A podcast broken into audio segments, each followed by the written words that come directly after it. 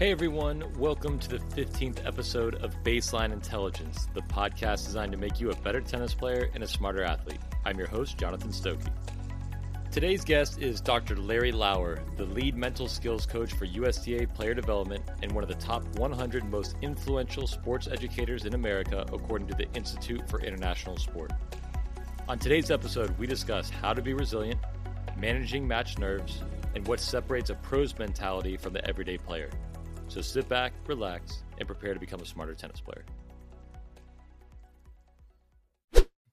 All right, Larry, welcome to the pod. Uh, Jonathan, thanks for having me, man. Appreciate it. I'm really excited. This is a topic that fascinates me as a coach and as a person in general. You're listed on the USTA website as a mental skills coach. So, can you kind of briefly describe what you do and who you do it with?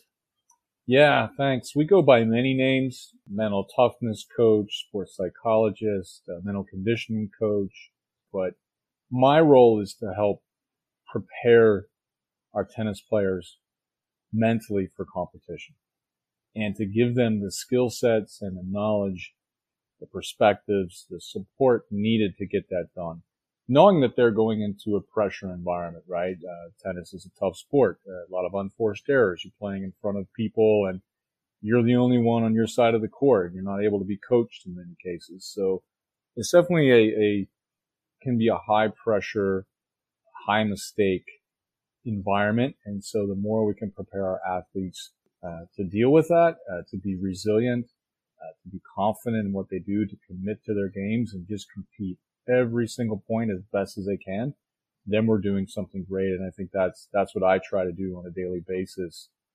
I'm at the national campus in Orlando, Florida, working with USTA player development. So I see, um, fortunate to see the, some of the best players in the country, uh, coming through from juniors to young players becoming pros and pros. And so, and yet really we got to do a lot of teaching. You know, it's not like they come in fully uh, developed. You know, so we have to make sure that we're we're teaching and we're developing those skills and those ways of thinking and doing things that will allow them to be successful as a pro.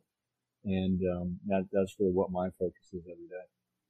So one thing I used to always ask, I, I kind of ask every coach now, even on the podcast, but as a college coach, I'd ask others and I'd say, well, what what are you interested in? Like what what two or three skills do you want your players to have? And two of them were always some version of athleticism and movement and hey i want them to be mentally tough mm-hmm. and then i would mm-hmm. say well what does mentally tough mean and that's where all the answers would be different so i'm curious how you would describe mental toughness yeah it's funny you mentioned that because i was just talking to a group of coaches on campus yesterday and how mental toughness is defined in many many different ways and I, I look at it as this ability to be able to go into an environment, which is a tennis match, and to be committed to your game, to fight through uh, different obstacles, to be resilient and adapt to the changing environment and, and find your way through it. To me, someone who's mentally tough is determined. They give their best effort, even if things aren't going well. They can deal with hardships and work through them. So mental toughness is, is not just being able to take on being extremely physical and, and being able to do really hard lifts or long runs or being able to play a long match, physical match, right? That's part of it. There's also a lot of this emotional and, and, and mental part of it where you endure these things and you can stay with your goals and keep fighting and, and stay focused. Because tennis, as I tell my players, is actually a really messy game. You know, there's a lot of mistakes that happen. You know, we have two ways to define errors, unforced errors and forced errors. There's a lot of errors. And uh, how are you going to manage that part of it and stay confident and committed to your game? So yeah, mental toughness gets defined in a million different ways, but more for me, I like to break it down, Jonathan, and get into things like resilience and commitment and acceptance and these ideas, which for the players get a lot more specific and, and actually help them to understand what to do you just mentioned resilience. Uh, what does that mean to you? And then how do you help a player become more resilient? Yeah, so resilience to me is an ability to adapt to a situation, to bounce back from adversity, back to form or back even better than you were. Um, so resilience is, is really this quality that does require that there's some form of adversity, surprise, failure, something, right? For it to exist. And you're bouncing back from that. You're coming back to what makes you successful, uh, whether that's your game plan or the way you play or whatever it might be. Um, resilience really is founded on three things. First, to be resilient, you do have to have adversity and you want to be able as a tennis player or any performer, uh, to be able to have really good ways of thinking about this adversity you're experiencing, the stress, how you're going to deal with it. So, uh, things like, hey, there's going to be something happens in every match that I have to deal with, and that's normal, and I'm totally fine with it. Uh, that that's having a resilient kind of mentality or approach to it. Second thing, or the, the second pillar of resilience, would be that you have to be skilled. You have to have certain skills like uh, the skillfulness of visualization or imagery, the way you talk to yourself, your self-talk, the way you set goals, you know, how, your ability to focus, your ability to energize yourself or relax. So these skills allow someone to be more resilient, or if you're not very good at it, be less resilient. And finally, the third pillar is support. We don't expect our players to do this alone. So you need support if you're going to deal with adversity, you know, negative experiences, negative situations.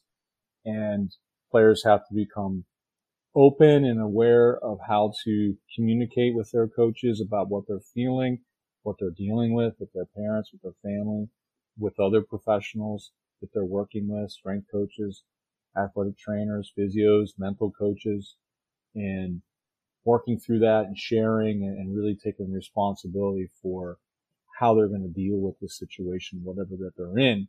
You know, what, what, what I would hope to see, you know, in terms of developing a resilient tennis player is that you, you develop someone who is, is really good at bouncing back. So they're not going to go on long streaks of losing points, right? Or, or playing away from their best game style. They're going to bounce back pretty quickly. Uh, so they're going to stop long streaks of performing poorly. And they're also going to have an attitude where they're willing to work through things, uh, where they're willing to figure things out, problem solve, and, and to keep pushing back. So, you know, that's kind of what we're looking for. How do you develop that? I think resilience is kind of trait based, but it's also a skill.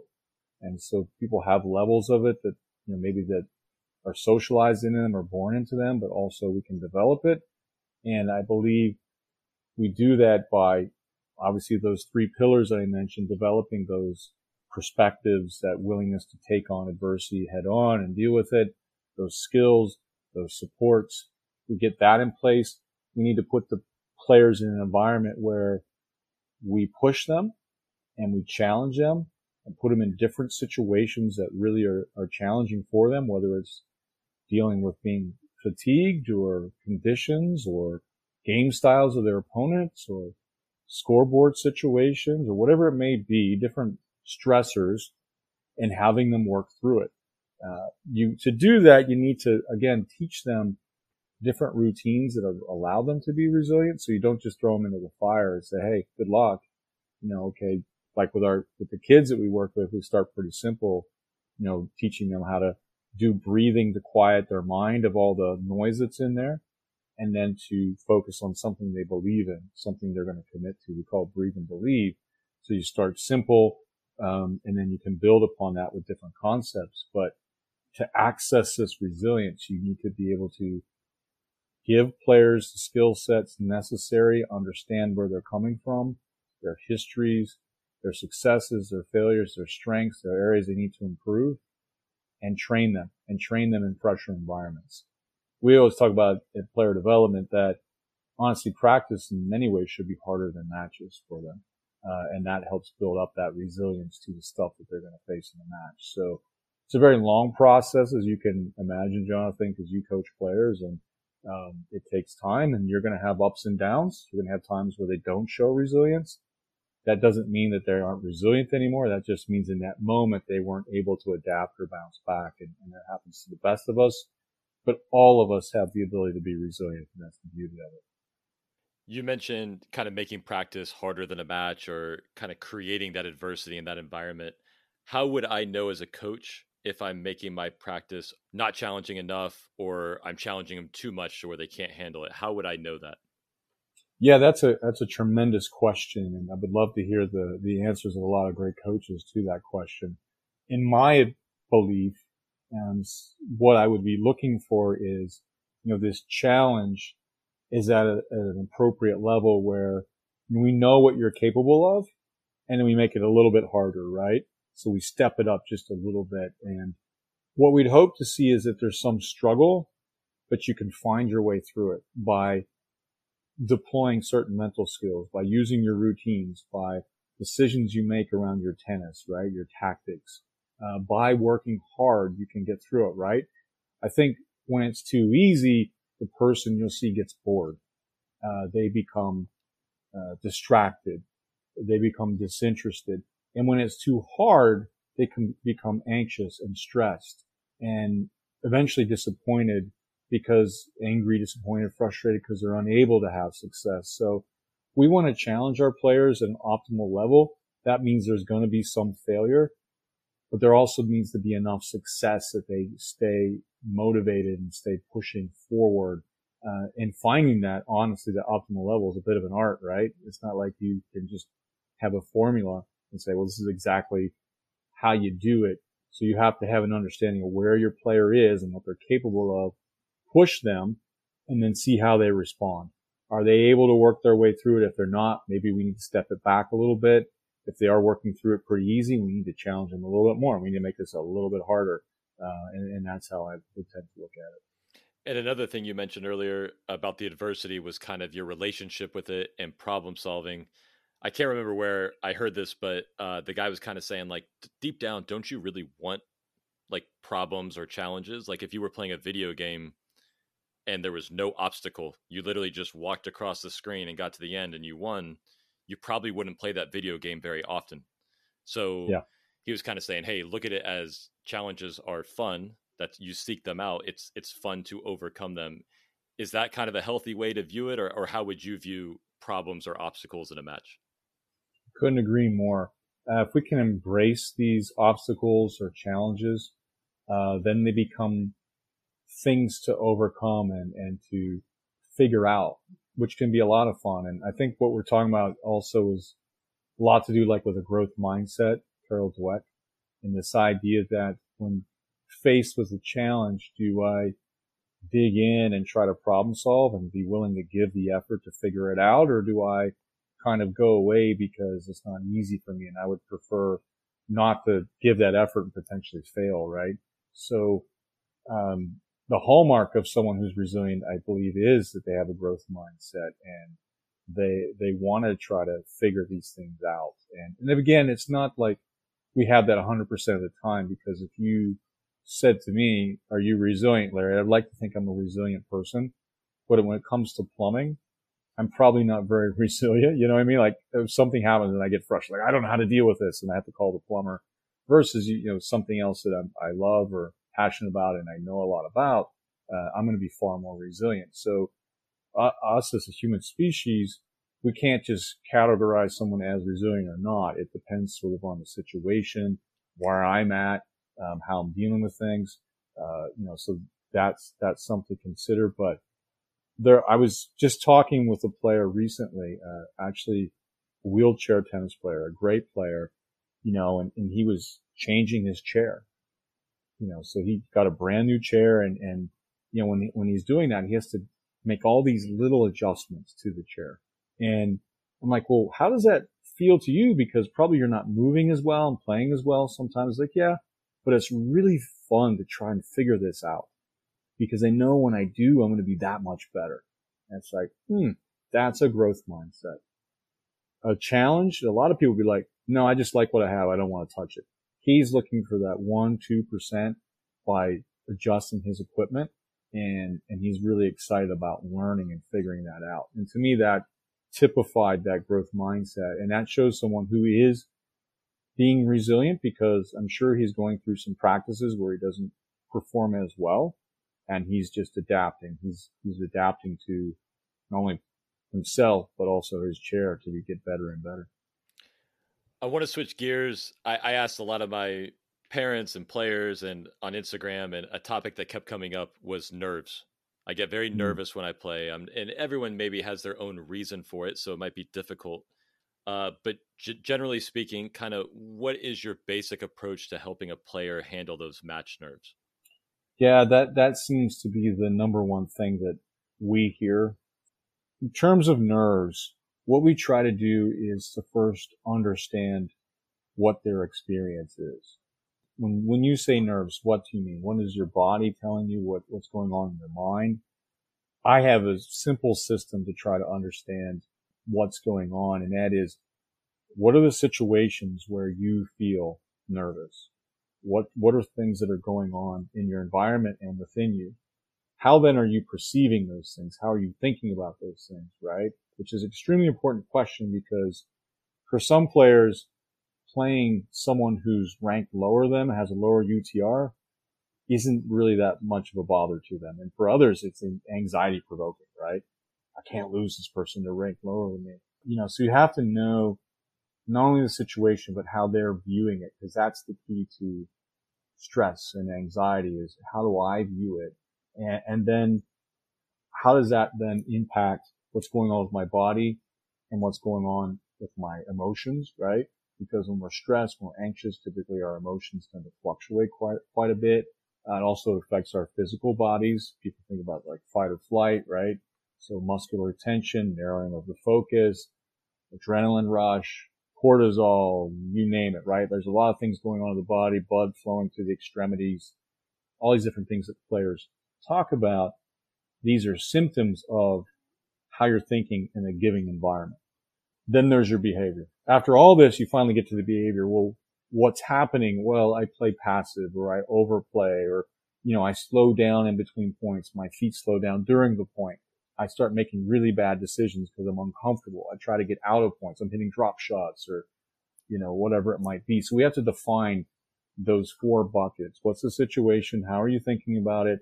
What are you feeling physically and emotionally? And what does it do for your behavior? Which in this case has a lot to do with their tennis behavior. That then feeds back into your, your, your situational demands, right? Depending on how you deal with it. So once we're able to put kind of the information into those four boxes, that allows the players to begin to understand that, oh, okay, I might be able to do something about this, right? Because it starts to organize the chaos in their mind. Because anybody who's ever been through a very stressful situation, like every person on this planet knows when we're in that situation, it's really hard to organize our thoughts, to get clarity. We try to bring clarity to the situation. What actually is going on from your perspective? And that's where we start asking more questions like, well, when you've handled your stress or your nerves well, what have you done? How have you thought? How have you played? And trying to rely on their past history. Well, this, we might also um, talk to their coach to get his or her perspective as well of what they see to fill in those four buckets, but also what can work for that young person. It's very helpful to know from a tennis perspective some of the tactical things they're doing or what they see in their movement, for example. But getting a clear picture we can start to say, okay, well, here's why you get nervous. What do you control and what don't you control? We got to accept what we don't control because that stuff, because it's outside of our control, we can't change it. And we got to deal with the things we do control, right? So coaches all say, control the controllables. Well, okay, what are those things and how are you going to influence them? And typically what I find, Jonathan, then is we have to work on the thoughts because the thoughts are the drivers of your nerves. It's the way you're looking at things, right? So if I am in a match and I'm worried about what people on the sideline are thinking it's making me nervous, it's a matter of your focus being off. You're focusing on something that's irrelevant to the match and it's making you nervous because you're thinking about how they're judging you, how they're evaluating you.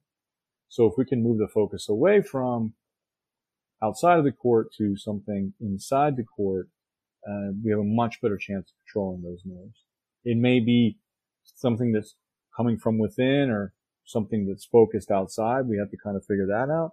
We try to figure out what are those thoughts that are creating the nerves. And typically those thoughts, um, relate to, you know, what if, what if, I shoulds, stuff like that, fears, trying to dissect those and realize a lot of times these thoughts aren't very rational. They're not very realistic. So we try to break them down. Or maybe you're making a big deal out of something that is small. Like we talk about like losing a point. It's one point. You might play 120, 140 points. Like one out of 120 is not that big a deal, right? So let's just move on. Let's not make a big deal of one so it affects four or eight or 12. Uh, you mentioned, uh, you know, something as simple as losing a point, right? You can make that mm-hmm. a big deal. And pe- people who know me just tell me I have the emotions of a robot. Like I, I am, I am very flatlined, right? So, okay, if I lose a point, I'm like, all right, well, was that match point? It wasn't. Uh, then I'm fine. I didn't lose the match. If, if I came out here to win the match and I haven't lost it yet, I'm all good. That's how I see it. I understand that a vast majority of people don't see it that way. So three all no ads seems like this epic deal, and I'm thinking to myself, you got a set and a half left either way. Like we're we're all fine. How do you help someone look at that big picture or minimize things like that that they blow up in their minds? Is there something for that instance that you can you can utilize? Yeah, I think first is awareness, right? Which I was talking about previously, being aware of those kinds of thoughts that are going on. Secondly is looking at past history, right? You know, looking at situations and saying, know, how many times have you been in this situation and lost a point and been fine, right? Missed an overhead and came back and were fine, or double faulted three times and come back and won. So we try to point out evidence that goes against their fears but the reality is those fears are based on uncertainties, right? Like I don't know what's going to happen. In your mind, you're like, yeah, okay, whatever. I'm just going to keep working and, and do the best I can. I'm not going to worry about, you know, this. It's not match point. Just keep playing. I think for a lot of players, uh, they worry about is, am I starting to play bad? Am I starting to lose my way? Like, am I going to lose this match? And they start jumping ahead too much. And so it's being able to bring it back to the present moment, right? Bring it back to the present moment through, again, breathing is a great way to get back into the present moment, but also through acceptance or being neutral to the things that happen to us, right? You know, I've talked to players like this, like it's a one ball, one point mentality. Like, you know, just being able to say like, yeah, that was just one ball. I missed. Yeah, it's one ball, one ball. Off we go. And if you can do that, then you can start to, um, I think, be a lot more resilient to those mistakes. So I find also with other players, setting smaller goals to help keep that focus more present uh, helps. So to say, okay, let's just focus on something smaller that is more in the realm of where we're at right now, like this game. Okay, can we get you know three first serves in, uh, you know, and try to break it down a little smaller instead of jumping so far ahead. So you do need to occupy that performer's mind with something. And so sometimes giving them a goal that's much more immediate and present uh, is a way to get them competitive, but on something they have far more control over. So certainly a challenge, uh, to say the least. And someone with, that's like you is a lot easier to work with sometimes. But, uh, you know, the reality is that when we have this really high standard about how we want to perform, we can be judging ourselves a lot as the performance goes along, and, and that certainly uh, is something that you have to learn how to manage. Just listening, obviously, there's seems like there's so many techniques and so many things to be aware of. Uh, what percentage of your developmental time? So, let's say a junior player who plays, I don't know, 12 to 15 hours a week. What percentage of their developmental time do you think they should be dedicating to building these mental skills? That's a great question and probably one your listeners are very interested in because what's it going to take for me to develop this kind of mental strength or toughness or whatever you want to call it? First and foremost, I think is that understand that your brain is always at work. And so if you can get your brain working for you as you're doing your tennis or your strength and conditioning or whatever you might be doing, you're using your brain and you're training your brain. So you want to be engaged in everything you're doing, being present, having a purpose, having great positive energy. If you do that on a consistent basis, you're training your brain to be the way you want to be when you perform. So a lot of people don't think about it that way, right, Jonathan? It's like, okay, how much time am I doing certain things? And, and I understand that, but you're always, your brain's always involved. So make it work for you as you go throughout your day.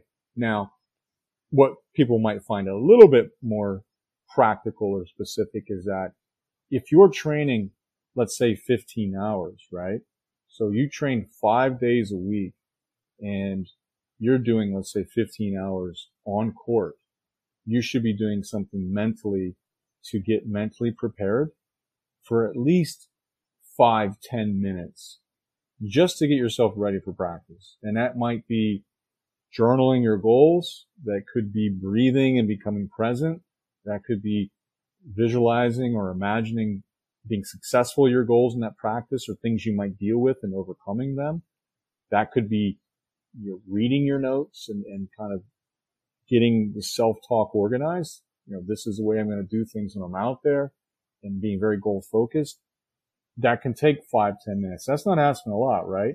Now, you do need time to work at these skills too. So to me, you know, it, let's say you pre-practice, you did five, ten minutes. After practice, you spent five, ten minutes maybe journaling how you did in your practice. So, okay, maybe, maybe now we're at 15 to 20 minutes a day, right? Maybe, you know, if you're really serious, you tack on another 10 minutes of skill development. Maybe you're practicing your visualization or, or some other skill. And then as you go throughout your practice, you're using your routines, right? So I mentioned that breathe and believe routine. Anytime you find yourself distracted, overly emotional and out of control, making poor decisions, losing energy, there's a number of different things that can happen in practice, even in drills. You go to your breathe and believe technique, you're now practicing your mental game, right? So you're getting more reps, which is what you need to do. We call this our daily mental practice.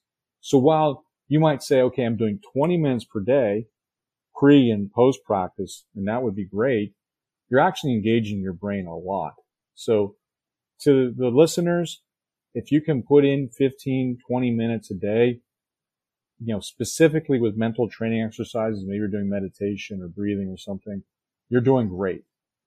Especially if you're then feeding that into what you're doing in practice. So whatever you're doing outside of the court should make sense to you for what you're doing in the court. So if I'm playing points and off the court, I'm doing breathing exercises, how am I bringing that into the performance? Well, I'm going to take deep breaths as the point ends deep diaphragmatic or belly breaths, bring my heart rate down, feel a little bit more comfortable, clear my mind so I can think clearly about the next point. You now have used breathing to enhance your performance. Or maybe I'm working on imagery, right? And I'm imagining my best serve plus ones or return plays, whatever it might be, or my game strategy. I'm practicing that off the court. You're in a changeover. You take 30 seconds to imagine how you want to play in that next game using those things you practice off the court, right? Or even short bursts of imagery between points. All right, I'm going serve here, next ball there, and I can see it in my mind. Boom, boom. That's really a great way to be committed and connected in the present to your game. So get your mind engaged in what you're doing. Use routines as you train and as you practice. And if you put a little time in to get your mind, your brain ready before you go and to reflect and learn on it after you're done, I think that that would be great quality mental training. And it might feel like 15, 20 minutes a day, five times a week, uh, when in reality, it's the whole time you're doing your, your tennis. This might be a tough question for you to answer, but anyone who's been nervous, including myself, knows that even if I'm hitting the ball great leading into a tournament, if I'm very scared when I play, all those shots eventually fail when I'm nervous, right? And so we know that the brain and the mind and the mindset can greatly impact our level of play. We all acknowledge that. And yet, I would guess most people don't spend that much time either utilizing their brain through practice or off the court, even though they acknowledge that it's super important.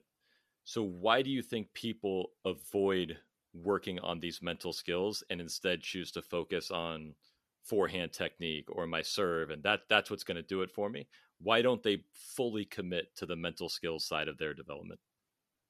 Yeah, that's that's a really good question, Jonathan. And I think one because they don't understand it, they can't get their arms around it, right? Like if I want to get stronger, I can look up some exercises and go to the gym or I can go find a strength coach and get some help, right? At a local gym and get what I need and get a plan. Mental training hasn't been that easy for people to access, to be honest. You know, we haven't done a great job. We're getting better at it, providing concrete, practical ways to train the mind. And, and that's why we wrote the USTA Mental Skills and Drills Handbook. We wrote that specifically to give people exercises they can use and they would understand why they were doing them. That, that to me, you know, is extremely important is, is understanding the why behind it. And I think a lot of times people just can't wrap their arms around it, right? If they don't understand it, they don't know how to get started. They don't know if it's actually working because you can't, your brain doesn't get bigger necessarily, right? You can't feel your brain, you know, really expanding because you, you are doing imagery. So, well, how do you know if it's, it's helping? Well, do you feel a greater sense of commitment to or clarity to what you're doing, right? To your purpose, to your game? Are you staying engaged and focused as you perform, right? Uh, do you commit to your game under pressure, even though maybe you are having doubts about your ability to perform? So these are things we got to look at. So I think that's the main thing. Uh, there obviously are other reasons. You know, some people just don't see it as that important. Um, they believe that if you can just perfect your technique, then it doesn't really matter, which is untrue. If it didn't matter, then Roger Federer would make every single shot, right? Like he wouldn't be bothered by match situations. So I think we've seen him, even as great as he is, that there's times where it gets to him. So performance fluctuates naturally.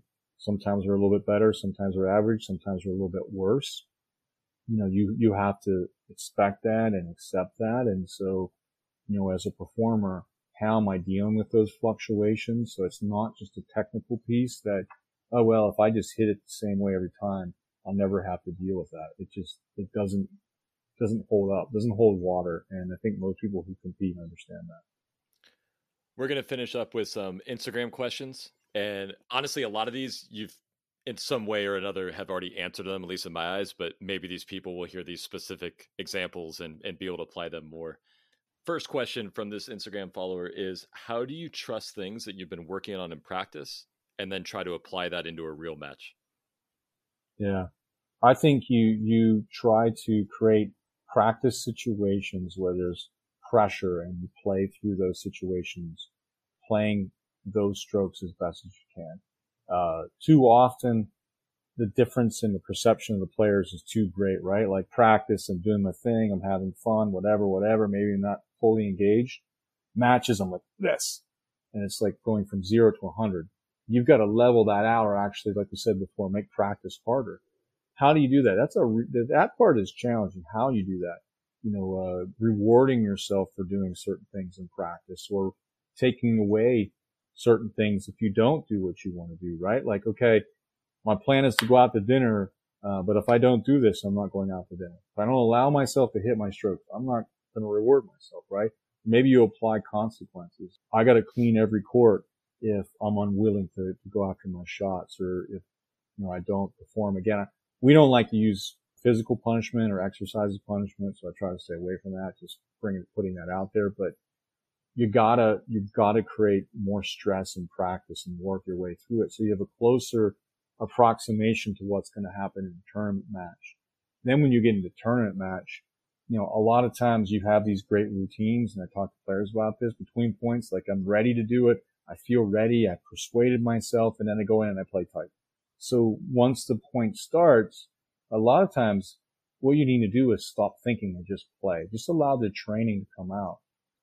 Gallwey's idea from Inner Game of Tennis of bounce hit, right? Just to create a mantra in your mind to shut down all that noise and just focus on the ball. You can use a mantra, really try to focus in on the ball. Maybe you're timing your breathing with your movements and your hitting. These are all ways to quiet the mind so you can just focus on responding to the ball that's coming to you. You know, so you gotta have, especially if you're a high performance player, you gotta have things you do to prepare and you gotta have do things that you are doing while you execute. Uh, here's what I actually used to struggle with as a junior, but what is your best advice for learning to stay focused? A match can last for three hours. And so you might have a simple tactic that you're supposed to be utilizing over and over and over again for three straight hours. And people a lot of times go away from that. What is your best advice for learning how to maintain that level of focus for two matches a day, three matches a day, three days in a row? How do you do that? that that's another tremendous question. Uh, I'm going to sound like a broken record, but you got to practice that way. So you got to practice for three hours and hold that focus. Maybe, you know, when you're in a training week, you have days where you play two practice matches, right? Or you play in a singles and a dubs just because you want to simulate an environment and work through it. You know, experience is a great teacher, especially experience with really good uh, skills and good concepts in your mind of how to do things, but you want to try and put yourself in that same situation in practice. So when you, you get to it in on a match day, it's not that big a difference. I've been through it and that's one of the greatest things when you know I've trained for this. I know how to handle it. Then your mind can just settle down and you can focus on performance. How does someone stop spiraling or getting upset after they feel like they were cheated on a line call or something very unfair happened to them in a match? Yeah, we get this question a lot. You know, parents especially are asked this question a lot. It's really hard for them to watch this go down, and I understand it.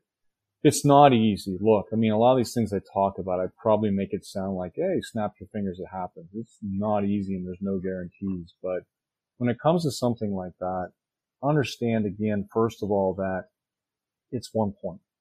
I'm not going to allow one point to affect the rest, even the next one if possible. So if that person is cheating on purpose, and a lot of times they're not, honestly, human beings are not very good at calling lines. Let's be realistic, um, especially when you're trying to move. And then that brings me to the idea that, okay, what's happening here is that if they can get one point by cheating, but turn it into four because of my response to the cheating, they're winning the game. I don't want to let that happen. So I'm going to get back to my focus, my routine. So really good routines in this situation and get back to work.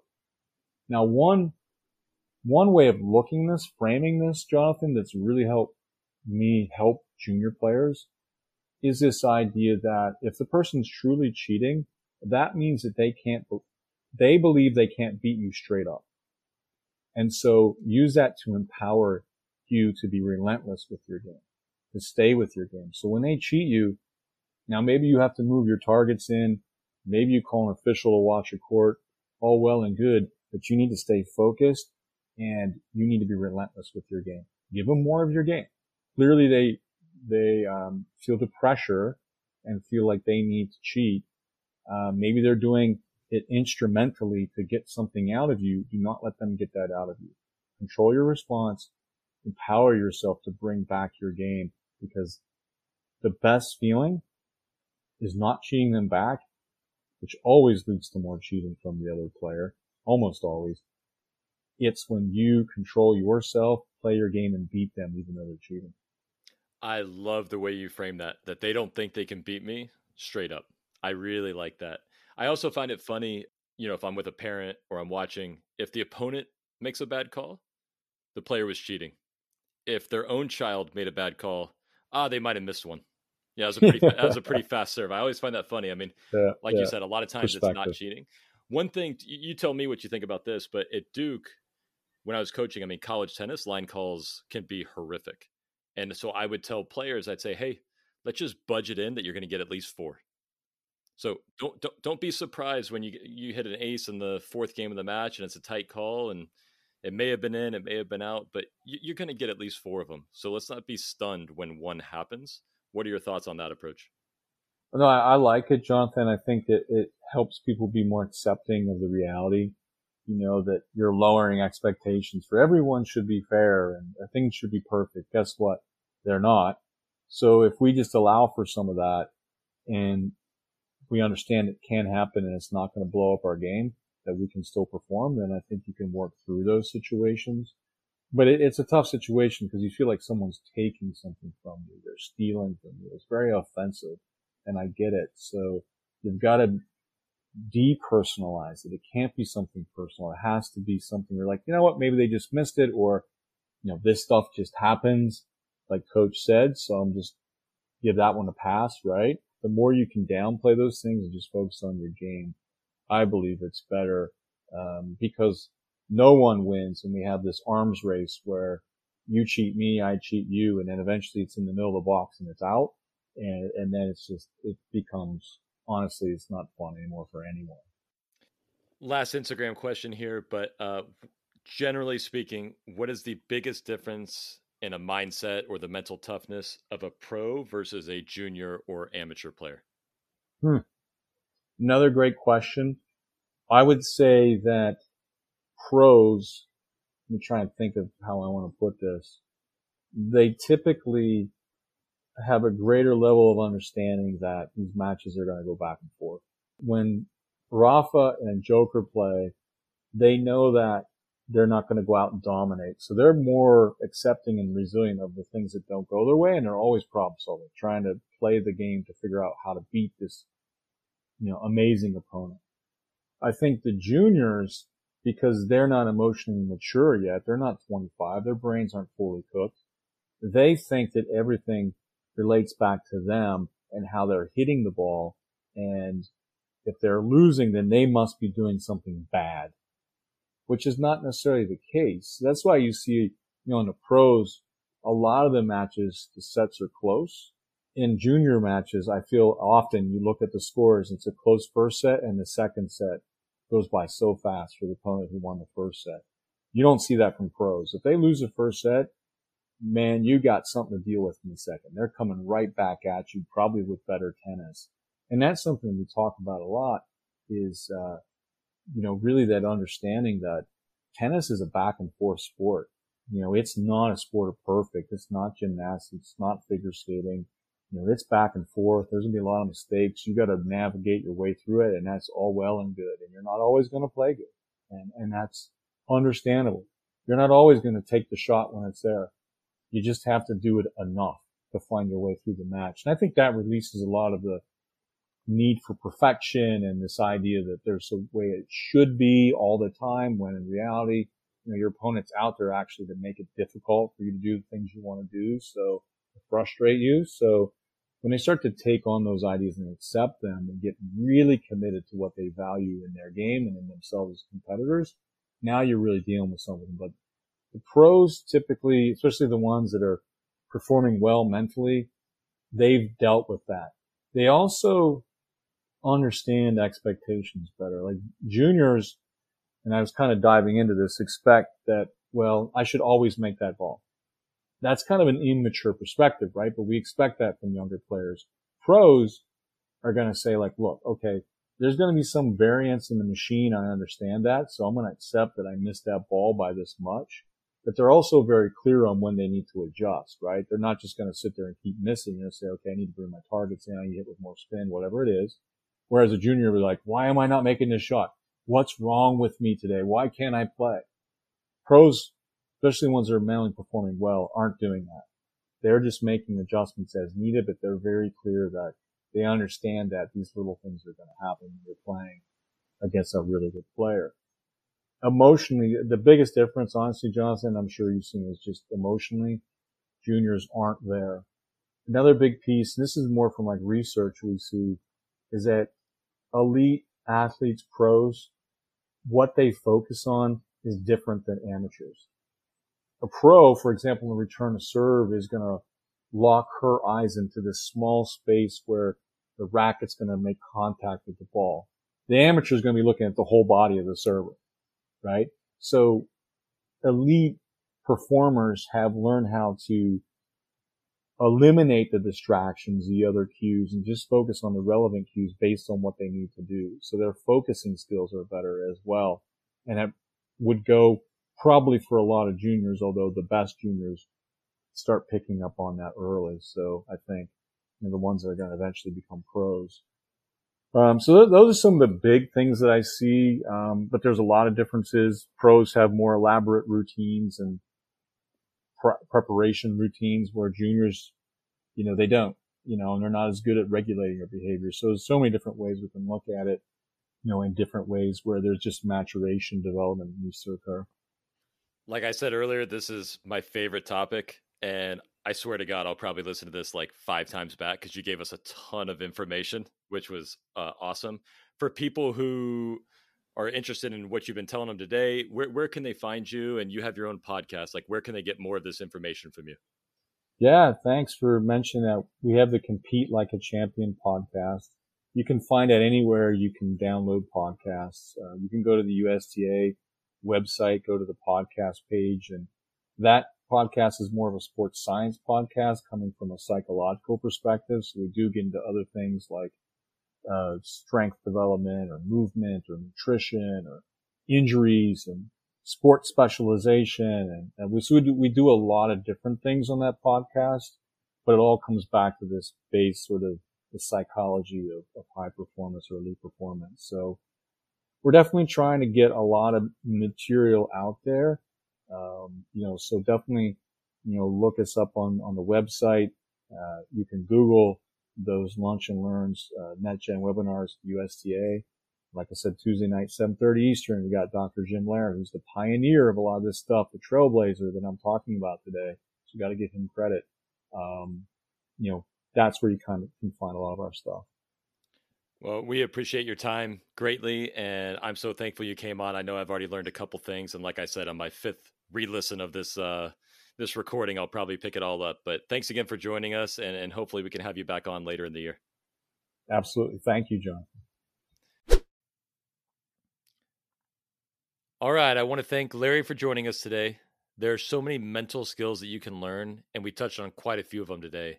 My favorite thing that Larry mentioned was at the end when he was talking about opponents cheating or making bad line calls against you. I love how he framed it that they obviously don't think they can beat you straight up.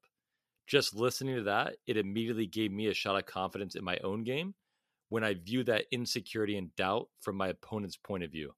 I really, really like that. I hope you adopt that mindset, and it should help you be more patient and calm the next time adversity strikes in a match. I want to thank you all for listening. I know there are a lot of podcasts out there, and I'm grateful you chose to join me today. I'm motivated to evolve and improve, so please subscribe if you enjoyed the episode and leave a comment or review so we keep getting better every week. For more, check out my Instagram at Stokey Tennis for clips from these podcasts, as well as general drills and tips to help your tennis game. Thanks for listening, I hope you just improved at tennis without even hitting a ball.